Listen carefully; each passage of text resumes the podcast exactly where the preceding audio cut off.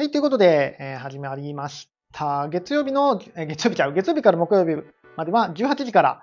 えー、スタンド FM と Twitter スペースで配信をしておりまして、金曜日は20時から YouTube ライブをやってます。えー、チャンネルの内容的には、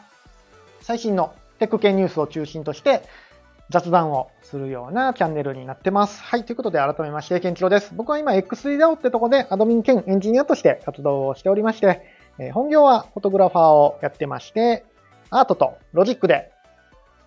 なんちゃらかんちゃら、みたいなことをやってます。はい。アートとロジックっていうところをなりわいにしてる、えー、クリエイターです。今日ね、スタンド FM の方にね、なんか、BGM 設定っていう項目があったので、BGM つけてみたんですけど、どうですか？うるさいんかなこれ？ちょっとわかんないけど。BGM つけてみました。ちょっと BGM うるさかったらやめま、や、これ途中でやめるって多分できない気がするんですよね。あ、ゾウ使いさん、また泣いてる。今日はコメントできるぞ。ありがとうございます。で、スタンド FM の方も、まあ、スタンド FM の方っていうか、あの、この18時からのライブ配信、えー、方向性をいろいろ迷ってまして、先週は結構もう10分で喋りたいことを喋って、サクッと終わるみたいなことを実験してみたんですけど、なんかやっぱり、だらだら話してる方がいい気がしてきましたね。どうです？もうアーカイブって聞かんでしょみんな。聞くのかな？わかんない。なんかね、うんだらだら喋ってる方がいいかなって気がするので、ちょっと前のスタイルに戻して、あの、皆さんのコメントをリアルタイムでピックアップしながら、雑談して、脱線して、わちゃわちゃやっていこうかなと思いますので、皆様のコメントが頼りになってます。なので話してほしいこととか、え、質問とか、最近あったこととか、感想とか、雨降ってるよとか、今日暑いねとか、そういう適当なコメントをいただけると、それに関して広げていきますので、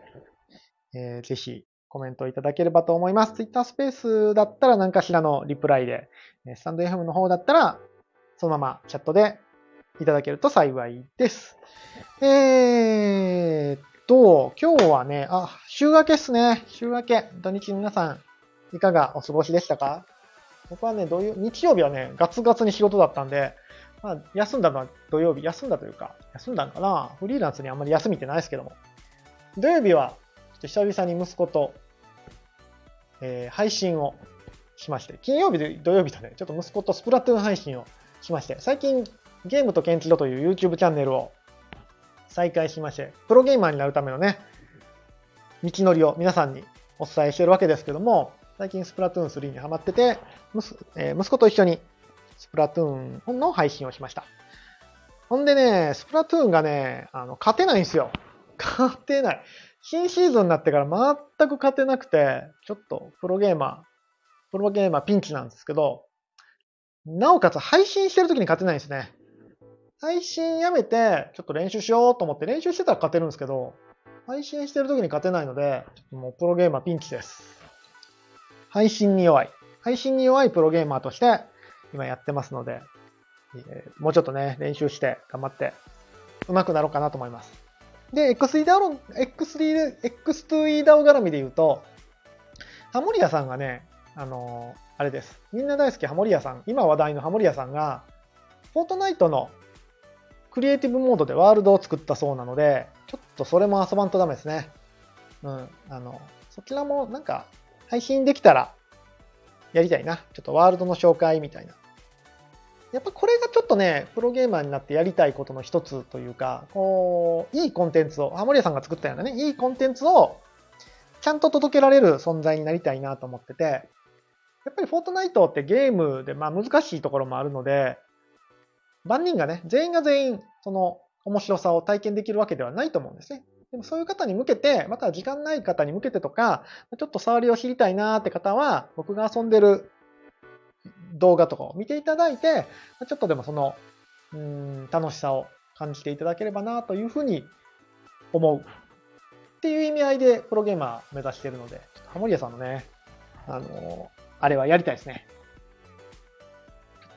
ただね、今ちょっとフォートナイトの配信環境がないんですよ。任天堂スイッチは配信環境ちょっと整えたんですけど、フォートナイトのパソコンの画面を配信するっていうのはちょっとまだ環境が今整ってないので、ちょっとその環境を作りに行かなあかんなという感じです。はい。で、日曜日はゴリゴリ仕事をして、えー、今年ようやくコロナが明けて復活してきた式典関係のお仕事でしたね。式典関係のお仕事で、まあ今回はそんなにしんどくなかったんだけど、荷物が、荷物がとりあえず多くて、集合写真がね、集合写真を撮る必要があったんですよ、今回は。はい。お偉いさんの、京都府知事の代理の方が来てたりとかいう、ちょっとね、お堅い感じの式典の集合写真を撮らなきゃいけなかったので、ライトを持ち込んで、アンブレラ、まあ、傘ですね、持ち込んでっていう撮影だったので、だいぶ荷物が重かったですね。はい、で、あのー、ずっと聞いてくださってる方はご存知だと思うんですけど、私、あのー、先月車を手放しまして、今までヒビックタイプ R に乗ってたんですけど、ずっと。10、20年ぐらいか。20年近く、ずっとね、タイプ R 乗ってたんですけども、この5月で手放しまして、今車を持ってないんですね。車あったら多分車で行ってたんだけど、まあ、レンタカー借りていくほどでもないかなっていう微妙な荷物だったので、あまりに多いとね、レンタカー借りて行こうかなと思うんですけども、そうでもない荷物なので、まあ頑張って電車で行くかと思って行ったら、ちょっともう、肩が、もう今も、今も痛い。まだ痛い。荷物持ちすぎて。だいぶ重かった。筋肉痛になります。で、えー、日曜日が終わって今日月曜日ですね。あの、週末はあれですね。スポーツが満載になることが多いんですけども。どうも巨人が、巨人がね、日本ハムにボロ負けをしてしまって、土曜日はね、サヨナラ勝ちしたんですよ。サヨナラ勝ちして、お、いいなと思ってたら、日曜日ボロ負けで。で、日曜日巨人負けたし、F1 は F1 でさ、あの、角田祐希が最後ペナルティでポイントを逃すっていう、ちょっと後味の悪い、後味の悪い F1 だったので、うん、なんかスカッとせずに日曜日が終わってしまった感じですね。調子が良かっただけにね、ポイント取ってほしかったなというふうに思うんですが、うーん、残念。ちょっと、フラストレーションの、F1 見てて久々にフラストレーションの溜まる週末でした。さて、じゃあ今日は、まあ、雑談こんぐらいにして、何の話していこうかなと思ったんですけども、えー、っとね、さっきね、ちょうど、あの、ツイ、何の話しようかなと思ってツイートいろいろ見てて、なんちゅうんですか？あっと思って目に留まったのがあったんですが、えー、文化庁の AI と著作権っていう、何ですかね、これは。えっ、ー、と、資料が出たんですね。文化庁の方から。今話題の AI ですよ。で、AI といえばやっぱ著作権とか、まあ、法律整備がどうこうっていうのが、まあ、話題になってるんですけども、その法律面に関して、まあ、著作権に関してですね、えー、まあ、簡単ではあるんですけど、指針が出てたので、ちょっとそれを紹介しようかなというふうに思ってます。で今日のは著作権とか、まあ、法律に関するお話になるんですが、私はもちろん法律の専門家ではないですし、ただのフォトグラファー、ただのエンジニアなので、えー、情報には間違いなくこのあの正確性を書きます。間違いなく正確性を書くおかしいな。もう一回言います、え、情報は必ず間違ってます。なので、え、今回の僕の話を聞いて何かしら行動に移すってことはやめていただきたくて、まあ、そういう意見もあるよねぐらいの感覚で聞いておいてほしいです。うん。絶対に間違ってます。僕の解釈は。だってね、こういう文章って難しいんですよ。わかんないんですよ。もうちょっとわかりやすく書いてくれたらいいなと思うんですけども、えっ、ー、とね、簡単にちょっとね、まあ、概要を紹介しようかな。えっ、ー、と、AI と著作権の関係性についてって形だったんですが、まあ、大きく、えー、考え方として今後の考え方の方針みたいなのが打ち立てられています。それは何かというと、1点目。えー、著作権に関しては、AI を使用するときと学習するときで分けて考えましょうという指針が出てます。どういうことかというと、まあ、AI って、巷にあるたくさんのデータを使って、まずは学習をするわけですね。たくさんの情報をインプットして学んでいくわけです。でこの学んでいく過程と、実際に AI が完成して、ある程度完成して、ユーザーが使うフェーズっていうのがまた出てくるんですね。AI を使って何かものづくりをするフェーズっていうのがあるんですが、そこをまずは分けて考えましょうっていうふうなことが指針として言われています。で、えー、そうだな、どういうふうに話していこうかな。で、こ今回の争点としては、まあ、著作権というところが、うーん、争点になってるんですけども、このね、著作権ってね、すっごい難しいんですよ。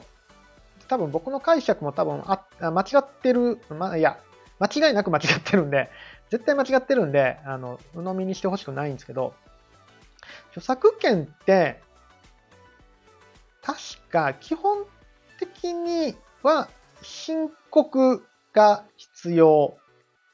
な法律だったと思います。つまり著作権を持ってる人が著作権を侵害してる人を訴えなければ罪にならない法律だったような気がします。つまり、例えば殺人、わかりやすいところで言いましょう。殺人なんかは、えー、もう殺人をした時点で警察が踏み込んできて逮捕ってなるわけですね。逮捕されちゃいます。ただ著作権は侵害してしても、えー、いきなり警察が踏み込んでくることはなくて、著作権を持ってる人が、えー、と申告、ん？申告って言っていいのかな？訴えなければ罪にはならない法律だったと思います。かつ、この著作権が元々のそのものにあるかどうかっていうのもすごく曖昧で、結構ね、この著作権っていうのは認められないことも多いんですよね。うーん、どういうことかというと、えっ、とですね、一般的なものに関しては著作権は認められません。うん、例を出すと、例えば僕がツイッターで、えー、そうだな、お酒が大好きですって書いたとします。お酒が大好きですっていうツイートをしました。で、えー、数日後、ゾウ使いさんがお酒が大好きですっていうツイートをしたとします。そこで僕は、おい、ゾウ使いさん、つい、パクツイするんじゃねえぞ。俺の、俺の言葉だ、それは。みたいなことを言っても、まあ、当然これは著作権なんかはそこにはなくて、えー、著作権侵害には当たらない。オラ、オラつく象使い。オラついてたの僕ですけど。そうそう。あの、オラつかれる象使いさんでした、今のは。象使い。俺のツイートパクるんじゃねえぞ。俺の著作権違反だ。っていうことはもちろんできないわけです。当たり前ですよね。一般的なことだし、あの、何ですか？そこには独自性もオリジナリティも何もないものなので、普通にね、感想をつぶやいたりとか、まあ、ある程度独創性があって、ここではね、なんて書いてたかというと、思想または感情を創作的に表現した著作物っていうふうな表現をされてて、まあ、オリジナリ、簡単に言うと、まあ、オリジナリティがないとダメだったり、うん、その人の独自性がないとダメだったりします。なので、まあ、その、あと、何ですかね、いくらオリジナル性があったとしても、あのね、ツイートってまあ、今は長文打てますけども、140文字とかですよね。140文字の短い文字で独自性、オリジナリティ、あ、これは絶対この人の文章だよねって出すのはまあ難しいので、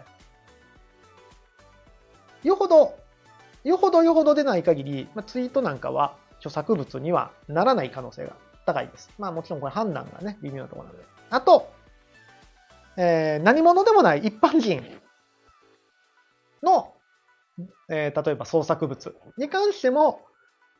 著作物になりにくいことが多いですね。これちょっと、うん、まあ、法律の話なんで、もうちょっと話半分ぐらいに聞いといてね。僕は適当なこと言ってるんで。あ、ハクさん。僕リアルで手振ってますけど。こんにちは。いつもありがとうございます。なんですよ。なので何でもかんでも著作物になるわけではなくて、え独自性のあるものとかじゃないと著作物にはならないっていうところが一個キーポイントですね。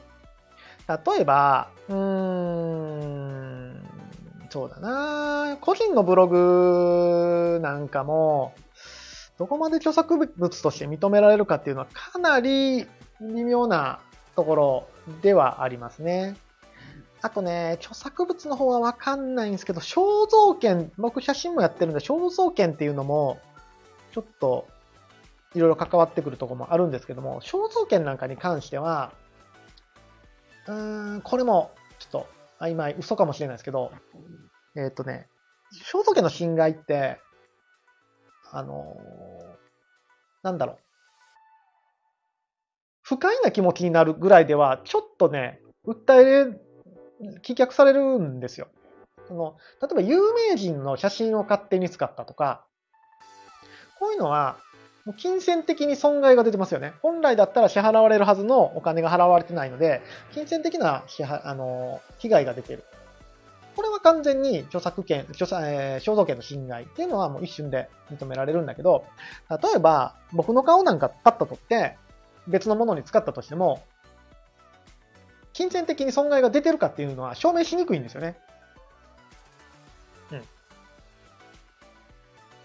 こんな場合だと、結構肖像権っていうのも認められないことが多いらしいです。ただね、ここはちょっと最近の、ちょっと今日はなんかあの曖昧な話、あの、歯切れの悪い言葉ばっかりで申し訳ないですね。まあ、ちょっと内容的にちょっとどうしてもそうそうなっちゃうんですけど。ここはでも最近ね、あの、肖像権に関しては、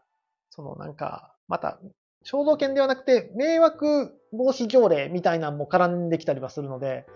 迷惑をかけたらダメみたいなところもあるので、肖像権ではなくてそっちで引っかかる可能性とかはあるんですが、まあ、肖像権っていうのも結構認められにくいです。同じく著作権っていうのも結構認められにくい権利です。それを踏まえた上で、今度は AI。それを使って AI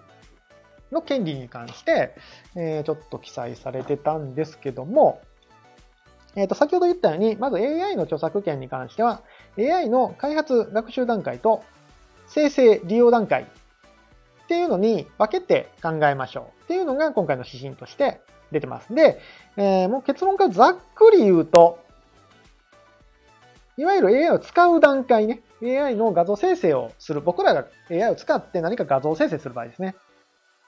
こちらは結構明確に、えー最終的な著作物を見て判断。最終的な著作物が明らかに何かの著作権を侵害していると判断された場合は、これはもう NG です。あ、NG というか、えー著作権を持ってる人は訴えることができるっていう、ここがね、あの申告、申告が必要な、何？申告が必要な法律なので、そういう書き方になるんですけど、だからいきなり著作権侵害だーって言って警察が押し込んでくることはなくて、著作権を侵害してる場合、著作権持ってる人が、え差し止め請求ができますよっていうような書き方になってるので、ちょっとややこしいんですけど、そういう感じです。えー画像を使う場合は、もう今までの法律とほぼ同様の解釈。例えば僕が、まミッキーマウスの、ミッキーマウスの絵描いて、えー T シャツ勝手に作ったら、もうそれ著作権の侵害ですよね。それは、そういう感じで、AI を使う段階になったら、今までの著作権の侵害が大大体適用されますよっていうのが書かれてました。問題は、この学習フェーズの方です。学習フェーズの方が結構ややこしくて、うーんとね、これね、解釈がまた難しいんで、わかんないんですけども、えっ、と、その学習目的が特定のその先ほど言った、え思想とか感情とかの創作物、創作的に表現した著作物。を、えー学習自体がその特定の、ん？うん、学習自体がその著作物の思想とか感情を学習、思想とか感情の学習を目的にしない場合は、勝手に利用していいですよっていう解釈です。ここね、例えばの表現も全然わかんないですけど、例えばもうちょっとそのまま読みますね。例えば、3DCG 映像作成のために、風景写真から必要な情報を抽出する場合であって、元の風景写真の表現上の本質的な特徴を感じ取れるような映像の作成を目的として行う場合は、元の風景写真を享受することも目的に含まれていると考えること、考えれることから、このような情報抽出のために著作物を利用する行為は、本業の対象にならないと考えられる。理解できた人はーいって。手挙げて理解できた人。理解できた人いますか？いませんね。いませんね。なんでこんな難しいんかなーって気がするんですけども。えっ、ー、と、多分、これ完全に僕の解釈ですけども、例えば、特定の、うーん、作風を模倣するために学習させている場合っていうのは、これ NG ですよと。ただ、そうではなくて、えー、いろん、なんていうかな、幅広く学習させる中、その絵が入ってるのは OK ですよ。みたいな感じだと思います。だと思います。例えば、えっ、ー、と、そうだなうんと、今日はディズニーの話ばっかりになっちゃう。著作権の話だったらなんかディズニーの話になっちゃうけど、ディズニーランドを模倣するために学習させるのに、ディズニーランドの絵を、写真とか使うのは多分 NG。ただ、地球上の建物の絵を出したいという目的で開発されている AI にたまたまディズニーの写真が入ってたとしても、これは OK っていう話なんだと思います。なんだと思います。うん。ただもちろん、えー、その絵自体が販売目的で販売されてる絵とかを許可なく使ったりするのはもちろん NG ですよっていう。まあ、だから有料素材を勝手に学習用データとしてサンプルに使ったとかいうのはもちろん NG ですよっていう風な感じなんですけども、まあ、無料公開されているものに関しては、えー、なんだろうな、ビッグデータのうちの一つとして使う分には、そこまで制限を設けませんよっていうような書き方のような気がします。うんもちろんこれはね、これが決定って今後もずっと適用されるとかではなくて、まあ、今後協議をするための指針なんだと思いますけども、まあ、だから結構学習に関しては、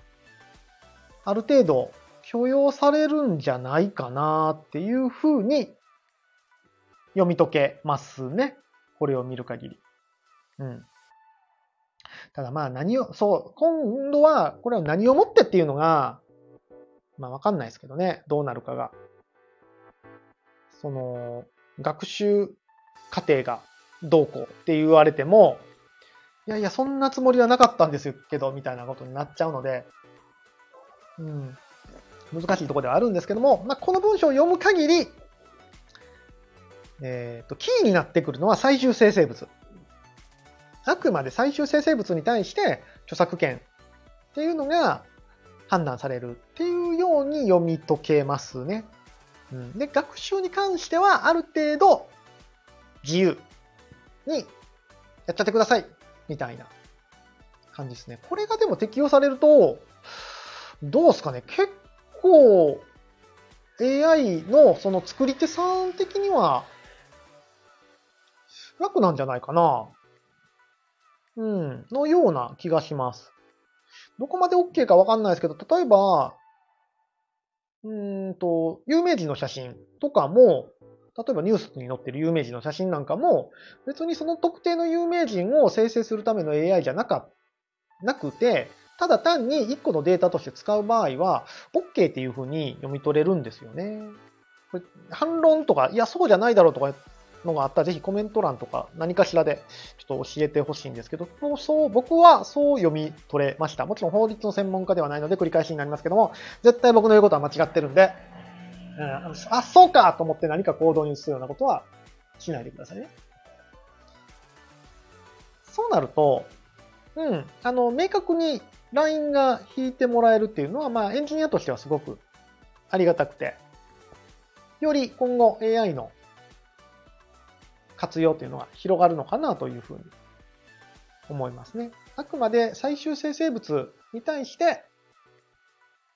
だからまあ、学習データがどうにせよ、最終で生成物がこれ明らかにあれだろうっていうのは NG ですよっていう。まあ分かりやすい。じゃあ分かりやすいですよね。あ、かぐわさん、ありがとうございます。えー、最終的にどのアウトプットがダメという事例が揃わないと、やったもん勝ちになりそうな気がします。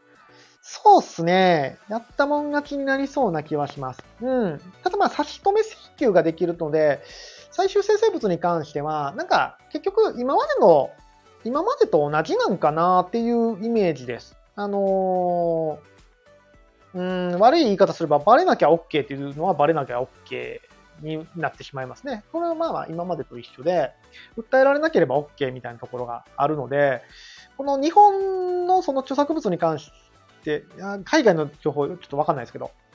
えっ、ー、と、同人文化なんかもあって、結構グレーゾーンが多いですよね。うん、同人誌なんか著作権的に言ったらもう完全アウトだけど、ああいうのが普通に書店で売ってたりもしますから、グレーゾーンがかなり広いんですね。でまあ、そこは、まあ、いい部分でもあり、悪い部分でもあるとは思うんですけども、AI に関してもその結構グレーゾーンっていうのが、そのまま行くのかなっていうイメージです。あの、借子定規に AI でこれなんか学習させてるだろう、NG だっていうよりは、最終著作権、最終著作物を見て、著作権の持ってる人が、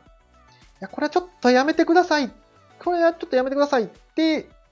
言えるし、まあ、OK かなって思ったら訴えなくてそのままやるみたいな、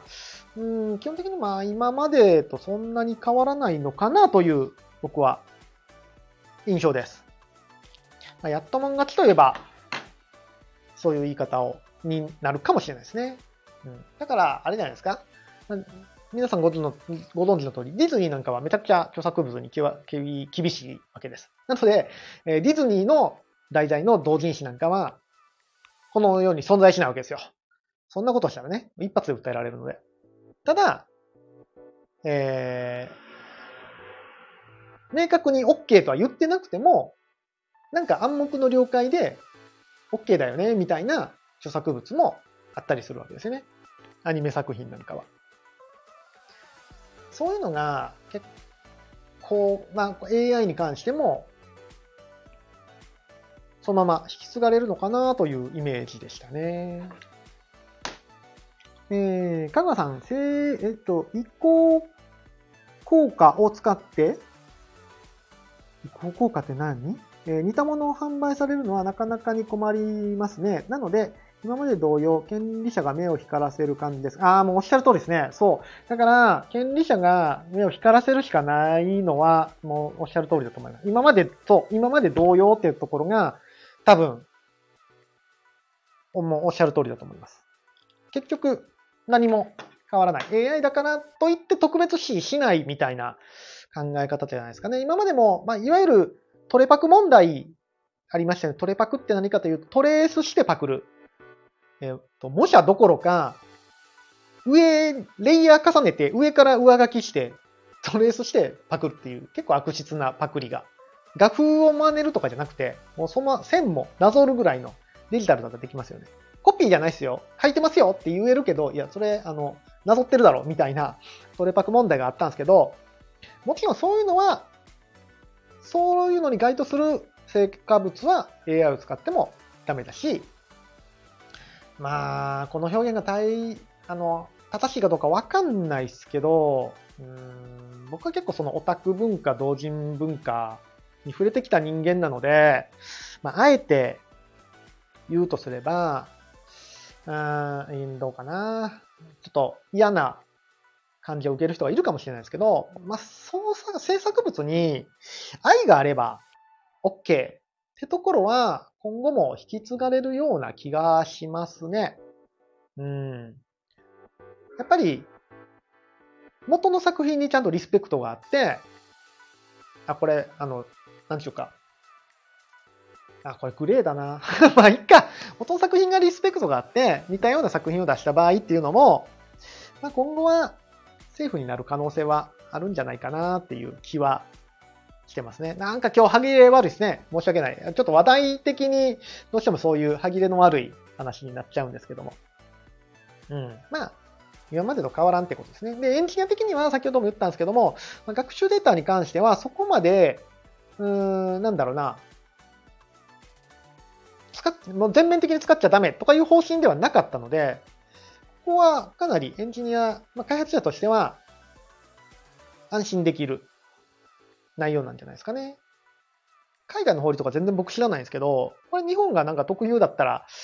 まあ Web3 ってね、結構日本の文化的に強みが多いと思うんですよね。オタク文化ってやっぱ日本にはあると思うんですけども、Web3 絡みってオタク文化非常に強いと思ってたんですけども、まあ AI に関してもこのオタク文化っていうのは結構強みに働くんじゃないかなというふうに今日の、えー資料を見て思いました。はい。いやちょっと歯切れの悪い話で申し訳なかったですね。難しいわ、この辺の話は。まあでもでも、でもでもじゃないですか。楽しんで、その、元の制作物っていうところにもちゃんとリスペクトがあればね、いいんじゃないかなって思います。えー、カンガさん、同人活動と異なるのは制作スピードが速いので、大量に出まくる未来は辛いですかね。すでに Kindle ランキングでは写真集が全然関係ないカテゴリーまで汚染してますね。あー、なるほどね。制作スピードの問題は確かにあるかもですね。うん、Kindle ランキングは写真集が全然関係ないカテゴリーまであー AI の写真集ですか。最近 Kindle で、Kindle Unlimited をもう外したんで、Kindle で見なくなったんですが、Kindle、全然話変わるけど、Kindle はもうちょっと検閲してほしいですよね。全然これあの、法律の話じゃないですよ。法律の話じゃなくて、あのー、Amazon、Amazon に文句を言ってるだけですけども、Kindle はもうちょっと検閲をしてほしい。それは、法律関係なく思います。ちょっとあまりに、あまりにレベルの低い本が多すぎて、あの、もうね、それがね、僕、Kindle Unlimited 外してる理由ですね。Kindle Unlimited にある本ってもう9割9分ぐらいどうしようもない本じゃないですか。なんなんこれみたいな。かぐわさん、わかるわかりますよねあれね、例えが合ってるかわかんないですけど、プレステ1が出た時のゲーム業界ですね。プレイステーションって皆さんご存知だと思うんですけど、プレステの初代が出た時、まあ、CD でゲームが出せて、結構どんな、どんな会社でも結構ゲーム出せたんですよね。そのおかげで、えー、うぞうむぞうのゲームが山ほど出て、市場に出回る、ほぼたくさん出てくるゲームのほぼ半分ぐらいがクソゲーっていう時代が一瞬あったんですよ。で、逆に任天堂は検閲が厳しかったんですよね。結構、あの、ゲームの内容とかも、これはダメとか、あの、NG 出してたらしいですよね。だからスーパーファミコンで出すためには結構厳しい基準をクリアしないといけなかったんだけど、ただプレイステーションはそれがあんまなくて、なんかうぞうむぞうのゲームがいっぱい出たおかげで、ちょっとゲーム離れが起きちゃったんですよね。ゲームって思んないやん、みたいな。いや、その状況とめっちゃ似てて、僕、Kindle はね、本当に、ちょっとゴミコンテンツが多すぎて、それで Kindle やめましたね。そう、アンリミテッドは。めっちゃ時間の無駄やなと思って。えー、香川さん、ページ稼ぎのためのスカスカ本が多い。アンリミテッドはマジでそうっすよね。あれ、ページ数で課金ですよね、確かね。だからもう、シャッシャッシャッシャッシャッシャッシャッシャッって見る、シャッシャッシャッシャッシャッシャッって見るようなコンテンツが多くて、なんなんこれみたいな。お前のチャリンチャリンのために俺の時間使ってるやんけみたいな思うんすよ。流しさん、プレステってそんなひどかったんですか初代プレステの時に、ちょっと一時期だけそういう時期があったんですよ。なんかもう、クソゲーばっかりみたいな時が。すげえゲームの本数が、月、まああの時ゲームブームでも、プレステが出てゲームブームでもあったんで、月何本ぐらい出てたんかな？多分、100本近く出てたんじゃないかなぐらいの感覚でした。で、ほぼクソゲー。似たようなゲームばっかり。車のゲームとかもようあったんですけど、全部似たようなゲームみたいな。これなんかの、ほぼパクリやんみたいな。パクリの劣化版やんみたいなゲームばっかりだったんですよね。もうちょっと脱線していいですか？もうちょっと脱線していいですか？その中でね、かっていうゲームがあったんですよ。か。かってあの、うーん、うーん、うんのかね。かってゲームがあって、この、どう考えてもクソゲーやってみんな思ってたら、やったら案外おもろいっていう。そういう、そういう、なんていうんですか、化学反応もあるにはあった。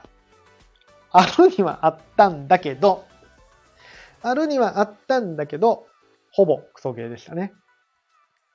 えー、かごさん、開発キットも10万くらいで買えちゃいましたもんね。あ、そうらしいですね。そうそうそうそうそう。開発キットも安くて、あの、コストがそんなかからなかったらしいですね。開発費を抑えて開発できるっていうのも一個魅力だったみたいです。なのでね、あの、今まで聞いたことない会社から、ゲーム会社からゲームバンバン出てましたからね。それがやっぱプレスの流通に乗って、ちゃんと出せるんで、すごい本数でしたね。ほぼクソゲーでした。やっぱり、やっぱ任天堂の方が、やっぱゲームは面白いよね、みたいな空気に若干なってたんですけど、その時の任天堂はちょっと体力がなかったんで、ね、その頃、あのー、巻き返すことができなかったんですけども。うん。プレステ2ぐらいになってから、だいぶマシになったんかなそんな気はします。まあ今みたいにね、もう僕ゲーム買えなかったですからね。必死の思いで、もう団長の思いで一本のゲームを買ったら、クソゲーっていう。やっぱ広告はね、あの発売前の広告はなんか面白そうに書いてあるんですよ。なんか、あ、なんか、面白そうみたいに。思うんだけど、これダメじゃんみたいな。えーと、かぐさん。まあゲーム開発、え？ゲーム機後発としては、まあそういう戦略も致し方なしという感じですかね、PS1。あそうですね。多分、あえて違う作戦を取ったんだと思いますよ。さすが世界のソニーだと思います、それは。うん。プレス2の時もね、DVD を見れるようにしたのがやっぱり最大の功績だと思いますし、やっぱその辺はうまかったんでしょうね。と思います。ダースさん、でも、不滅の名作多いですよね、スーファミ。そうなんですよ。やっぱりね、スーファミの作品ってやっぱ検閲がたくさん入ってたんだと思います。あの、ちゃんと、ちゃんとゲームとして面白いものが多いですね。まあ、ほぼ、まあそんなこともないけど、あんま外れなかったですからね。外れと思ってやったら面白いゲームとかもね、実はこれ面白いみたいなことも結構あったので、まあその辺は任天堂ちゃんとしてたんじゃないかなっていうふうに思いますね。今はどうなんでしょうね。今もある程度、まああんまりもうゲームが下火になって、かつ、開発にものすごくお金がかかるようになったんで、あんまり新規で参入してくるとこがないですけどね、今はね。めちゃめちゃ脱線しましたね。なんでこんな話になったんだっけなぁあ、Kindle Unlimited の話だ。なんで Kindle Unlimited なんだっけ？あ、AI の話だ。AI で Kindle Unlimited がいっぱい出てきたってことを言ったんだ。だいぶ脱線しましたね。確かにね、あの、開発スピードの問題はありますね。開発スピードが多くなって、うぞうむぞうが出てくると、チェックしきれないってところありますよね。うーん、なるほど。それはあるね。うん。どういう未来がみんなハッピーになるんでしょうね。なんか僕はエンジニアとしてやっぱ規制は良くないかなとは思ってしまうんですね。基本的には自由競争が好きなので、規制は良くないなと思いつつも、やっぱりその、先ほど言ってたね、愛がない著作物っていうのは、やっぱ良くないと思うので、そういうのをしっかり、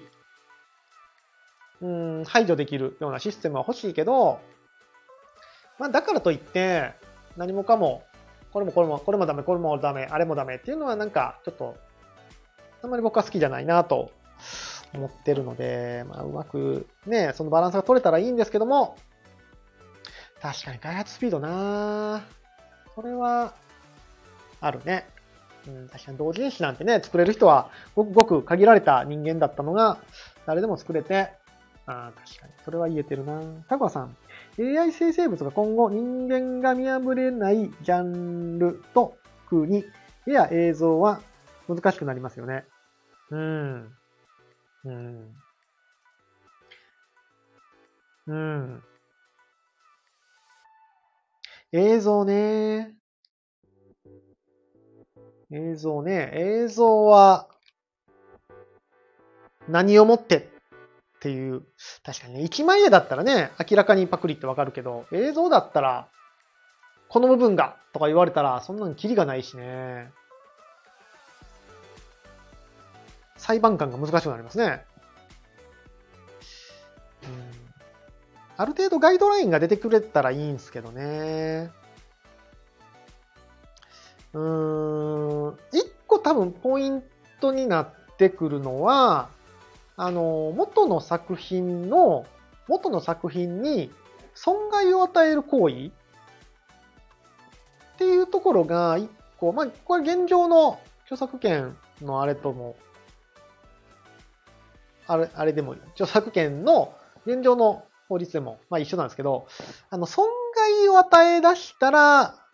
アウトなとこが多いですね。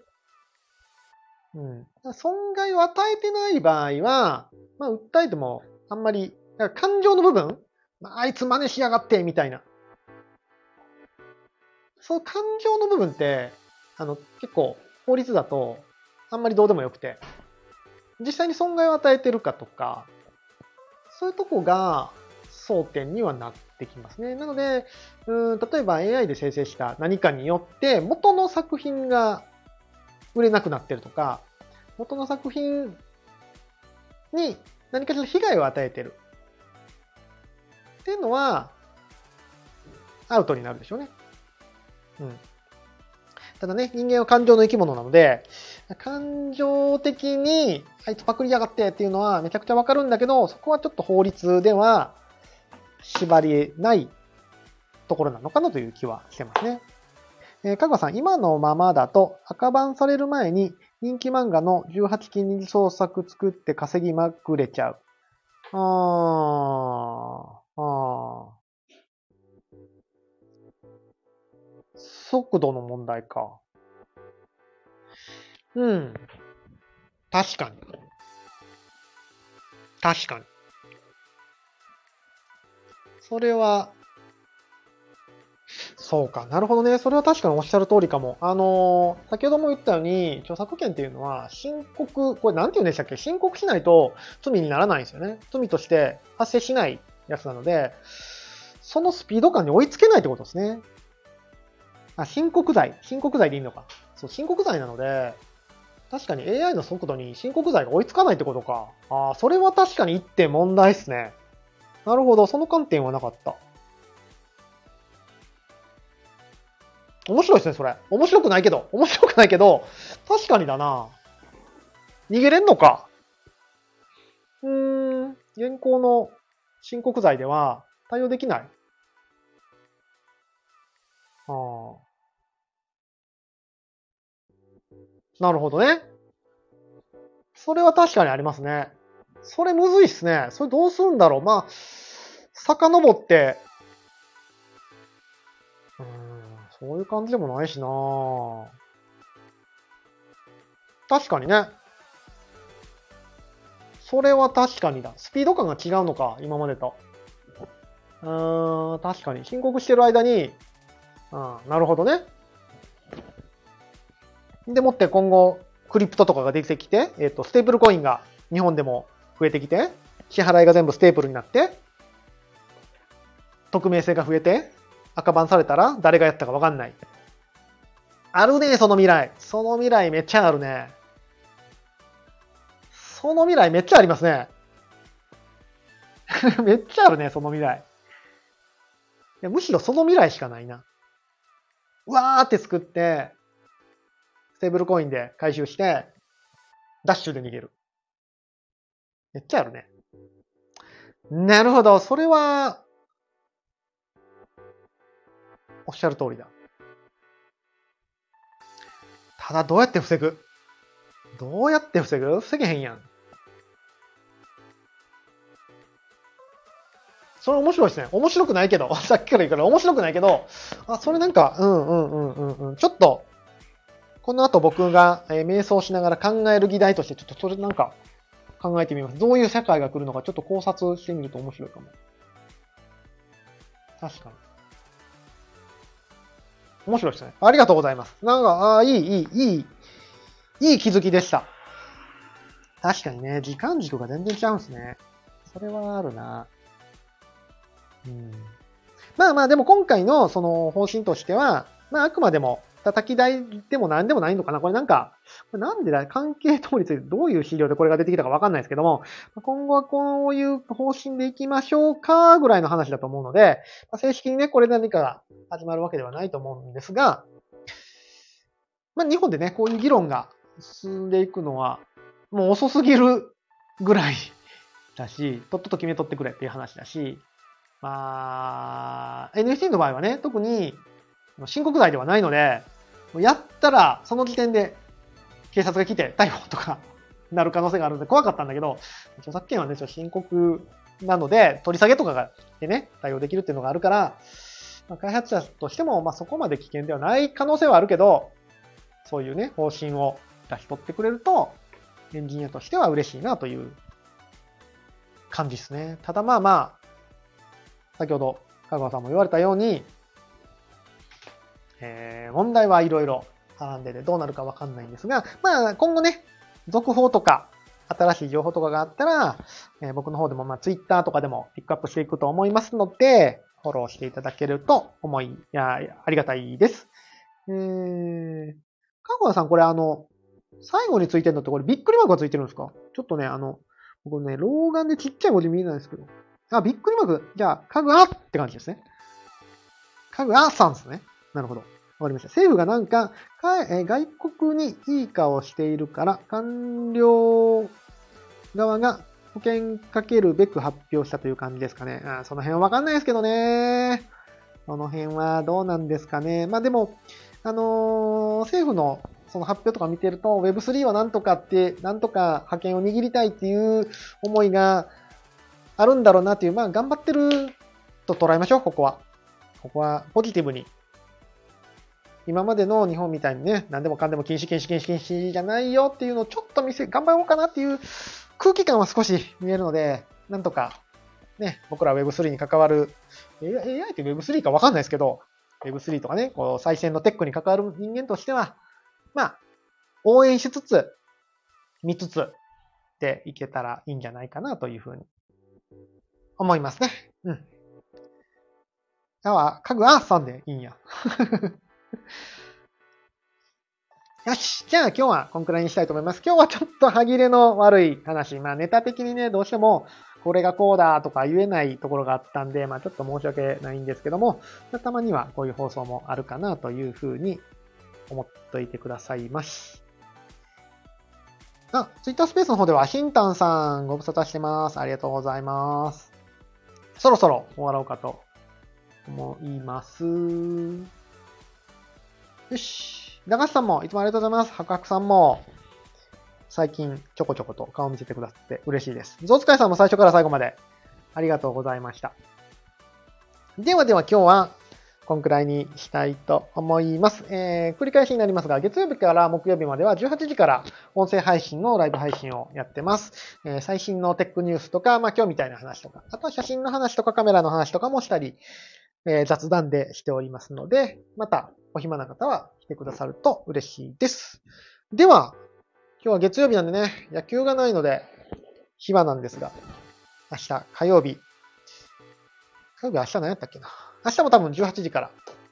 ライブ配信しますので、よろしくお願いします。では皆さん明日もヒーローの心でありがとうございました。